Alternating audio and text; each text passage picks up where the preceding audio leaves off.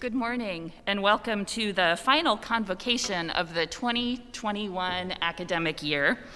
My name is Suzanne East, and I'm the Goshen College Core Curriculum Director. And this was a year that called forth our best creative thinking. I have used the phrase, we have to get creative here, so many times this year to indicate that the usual way of doing things will not suffice, that our ever changing operational environment has required us to come up with new ways of doing old things. One of the gifts of this pandemic year has been highlighting the absolute necessity of creative thinking, the ability to look at constraints and find possibilities. So it's fitting to me that we end our year with a celebration of the arts, highlighting a few of the many places on campus where creative work and beauty and sacred performance has continued to happen. We'll move through this lineup of dance, poetry, piano, prose, and choral music, and the slides will announce our next performance. I am so looking forward to what you all are bringing us today. And let's start by dancing.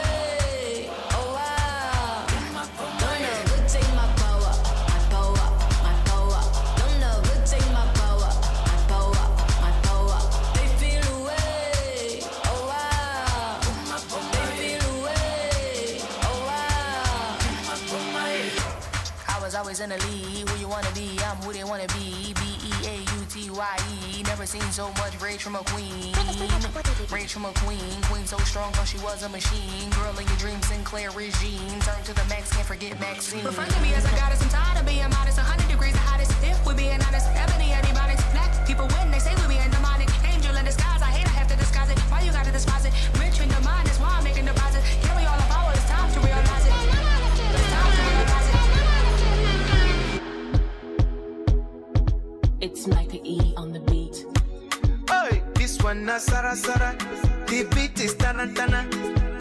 you manya manya. Ines is manya manya. Oh yeah, make you ricotta ricotta, mama Africa ricotta hey. Eh. Make you dance yeah, yeah, yeah, yeah. Everybody ricotta ricotta, mama Africa ricotta hey. Eh. Make you dance yeah, yeah, yeah, yeah. This one na sara sara. The beat is tana tana. It go make you manya manya. Ines is manya manya. This is for people with chalacha, hey. people with kalaka,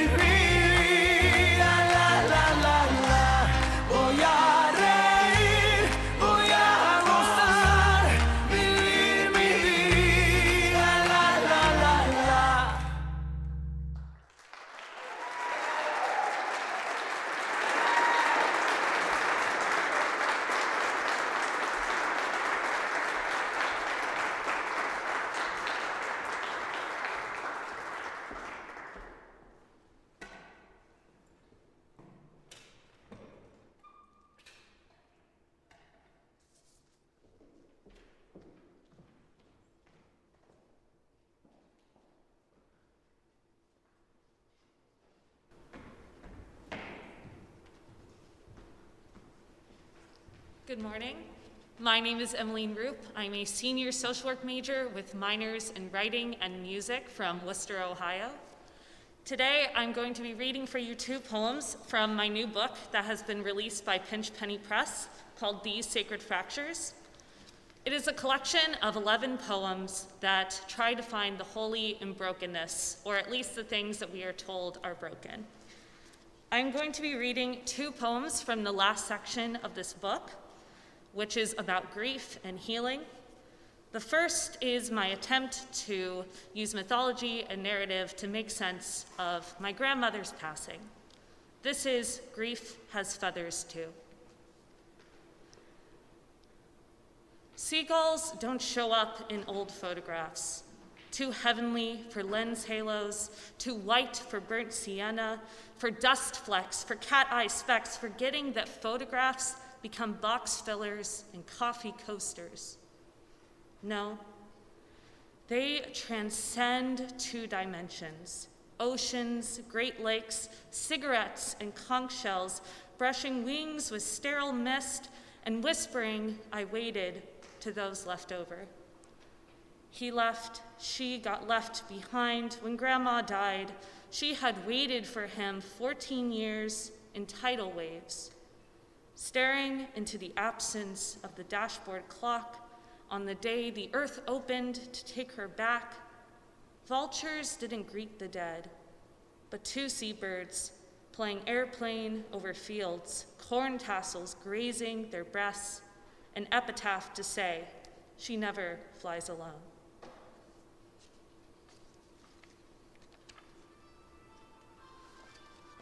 This next and final poem is, like the rest of this book, dedicated to the founder of Voices of the Earth, Deb Detweiler. This is My Body Remembers. Here in the desert, my body remembers as my legs take me down a wrong turn to the empty office. Still, my body remembers with each song and a side hidden in ancient relics such as her favorite hymn such as magnolias flashing their skirts, such as four o'clocks, five o'clocks, the unearthed phlegm from a croaked habanera tickling in my throat like hot ginger tea. And still, my body remembers, and sometimes she overtakes me like a mirage. In warbles, trills, cokie croaks, the unabashed swaying of hips unplagued by Mennonite stifling. Honey, pouring from my hands, dust clogging my toes, I eviscerate myself. My graphic, beautiful, undoing, unladylike, and feminine divine with a belly full of her. And when my body takes me on the pilgrimage, I will pick up new relics in maroon, gold, and jade. I will wrap them around myself from neck to stifled hips in the knowledge that she readied me for the feasting and dancing of Jerusalem. Thank you.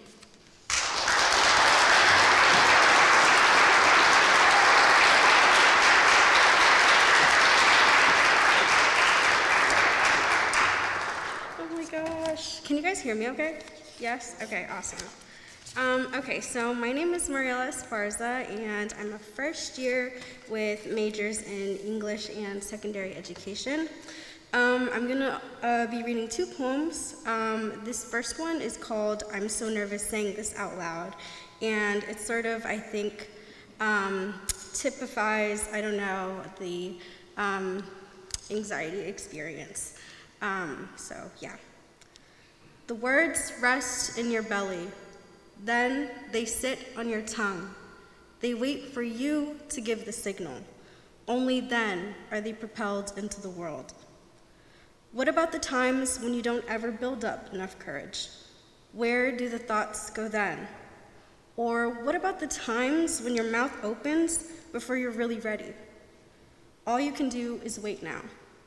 The silence between replies lasts forever. The worries and what ifs brew in your mind.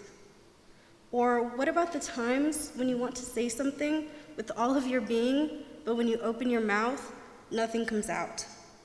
Where do the thoughts that you don't voice go?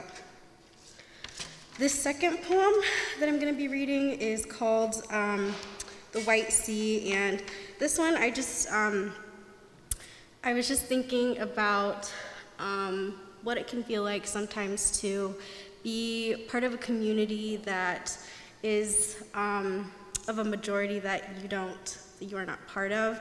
And so uh, this one I just dedicate to, um, I don't know, the students of, of color. And um, so yeah, this one again is called The White Sea. Around you are eyes light and faces bright. The kid to the left is white, and to the right is only a brighter white. And the teacher, of course, he's white. In all that you write, your appetite, it's big and it's bright. So don't be polite and hide your light, because I know it's more than all right. So don't take flight, stay, put up a fight. Your name you'll rewrite. Bask in the spotlight and show them more that it's than a birthright. Let their tokenism ignite. And when they tell you to recite, be as confident as a man who is straight and white. Tell them I am as confident as myself tonight. Thank you.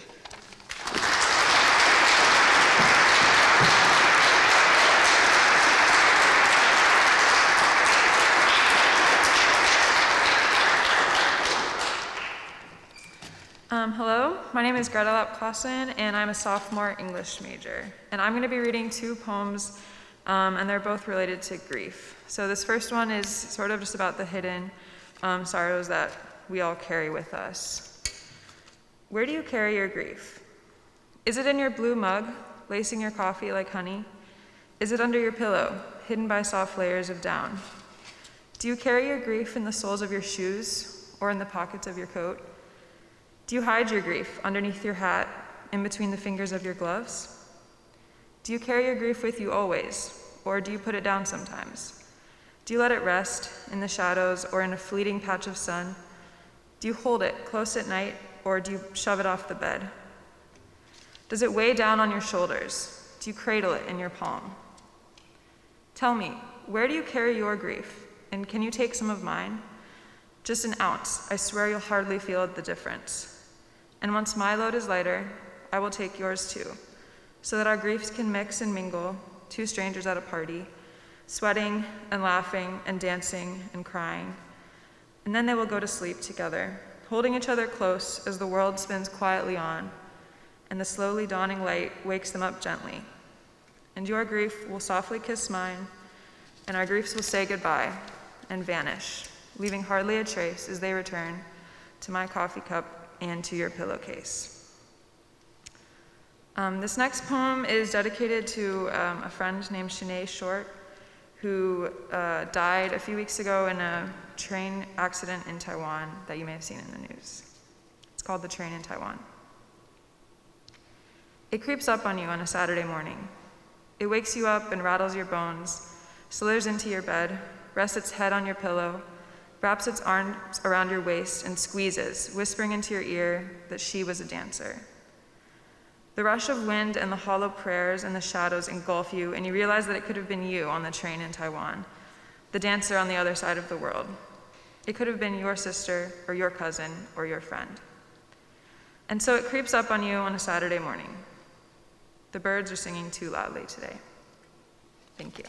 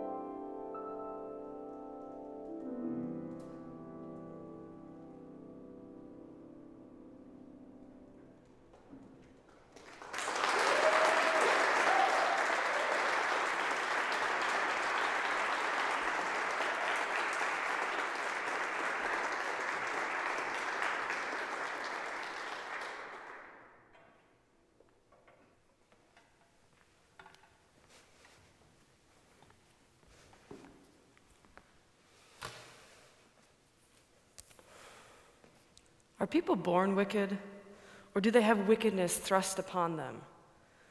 This is the question Galinda the Good Witch asks as the whole world condemns Elphaba, the Wicked Witch of the West, and her former college roommate.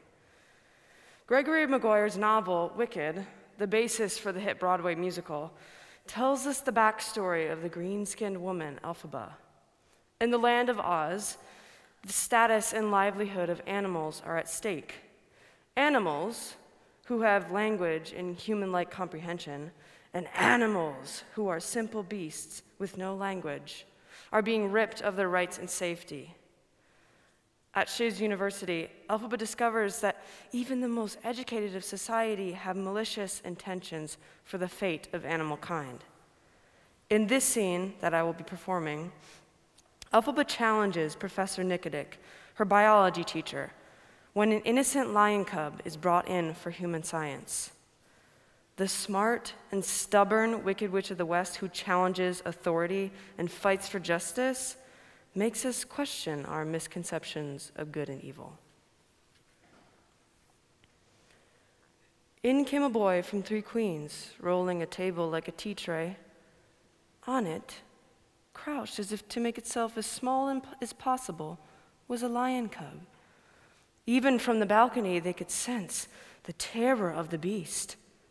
Its tail, a little whip the color of mashed peanuts, lashed back and forth, and its shoulders hunched. It had no mane to speak of yet, it was too tiny. But the tawny head twisted this way and that, as if counting the threats. It opened its mouth in a terrified yawp, the infant form of an adult roar. All over the room, hearts melted, and people said, Aww. Hardly more than a kitten, said Dr. Nikidik. I had thoughts to call it purr, but it shivers more than it purrs, so I call it burr instead. The creature looked at Dr. Nikidik and moved itself to the far edge of the trolley. Now, the question of the morning is this. Picking up from the somewhat skewed interests of Dr. Dillamond, who mumble, mumble, who can tell me if this is an animal or an animal?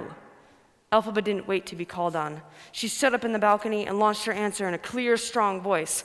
Dr. Nikidik, the question you ask is who can tell if this is an animal or an animal? It seems to me the answer is that its mother can. Where is its mother? A buzz of amusement. Caught in the swamp of syntactical semantics, I see, said the doctor merrily. He spoke louder as if having only now realized there was a balcony in the hall. Well done, miss. Let me rephrase the question. Will someone here venture a hypothesis as to the nature of this specimen and give a reason for such an assessment? We see before us a beast at a tender age, long before any such beast could command language, if language were a part of its makeup. Before language, assuming language, is this still an animal? I repeat my question, doctor, sang out Elphaba. This is a very young cub. Where is its mother? Why was it taken from its mother at such an early age? How even can it feed? Those are impertinent questions to the academic issue at hand, said the doctor. Still, the youthful heart bleeds easily. The mother, shall we say, died in a sadly timed explosion. Let us presume, for the sake of the argument, there was no way of knowing whether the mother was a lioness or a lioness. After all, as you may have heard, some animals are going back to the wild to escape the implications of the current laws. Elphaba sat down, nonplussed. It doesn't seem right to me, she said to Boq and Avaric. For the sake of a science lesson, to drag in a cub without its mother? Look how terrified it is. It is shivering, and it can't be cold. Thank you.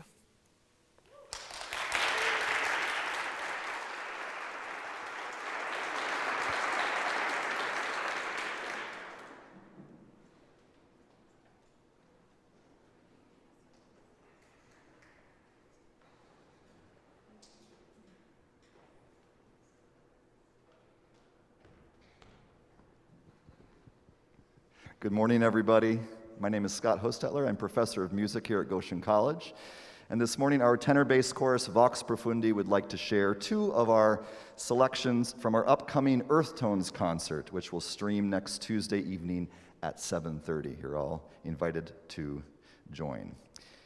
The first is Shosholoza, a South African work song arranged for tenor bass chorus by Jeffrey Ames. Shosholoza is a traditional miners song, originally sung by groups of men from the Ndebele ethnic group that traveled by steam train from their homes in Zimbabwe to work in South Africa's diamond and gold mines. The late former South African President Nelson Mandela described how he sang Shosholoza as he worked during his imprisonment on Robben Island. He described it as a song that compares the apartheid struggle to the motion of an oncoming train, and went on to explain that the singing made the work lighter. The text, which is in Zulu and Ndebele, translates as Go forward, you are moving fast on those mountains. The train is coming out of South Africa. You are running away on those mountains. The train is coming out of South Africa. Soloists will be senior Ian Martin and junior Ben Reichenbach with guest percussionist in 2015 GC alum Micah Detweiler on djembe. Our second selection, which will close the convo here, will be Wedding Qawwali by A.R. Rahman and arranged by Ethan Sperry. A qawwali is a piece of celebratory singing from the Sufi tradition, which is popular in the Punjab province of Pakistan and northern provinces of India. In our version, ad- adapted for tenor bass chorus, each section, section of the choir takes turns acting as a vocal soloist. They are accompanied by Sam Stolpe on tambourine and Micah Detweiler on doumbek. A.R. Rahman wrote Wedding Qawwali for the musical Bombay Dreams, which was produced by Andrew Lloyd Webber and premiered on Broadway in 2004. The Punjabi text translates as follows Congratulations, my darling is like gold. Color me red, color my veil in red, apply red henna to my palms. I have found all my prayers are blooming in color. Let's all embrace and follow the rituals. Let's sing songs for my beloved with our scarves flowing under our legs. We also want to thank Aaron George for his help with the Punjabi pronunciation.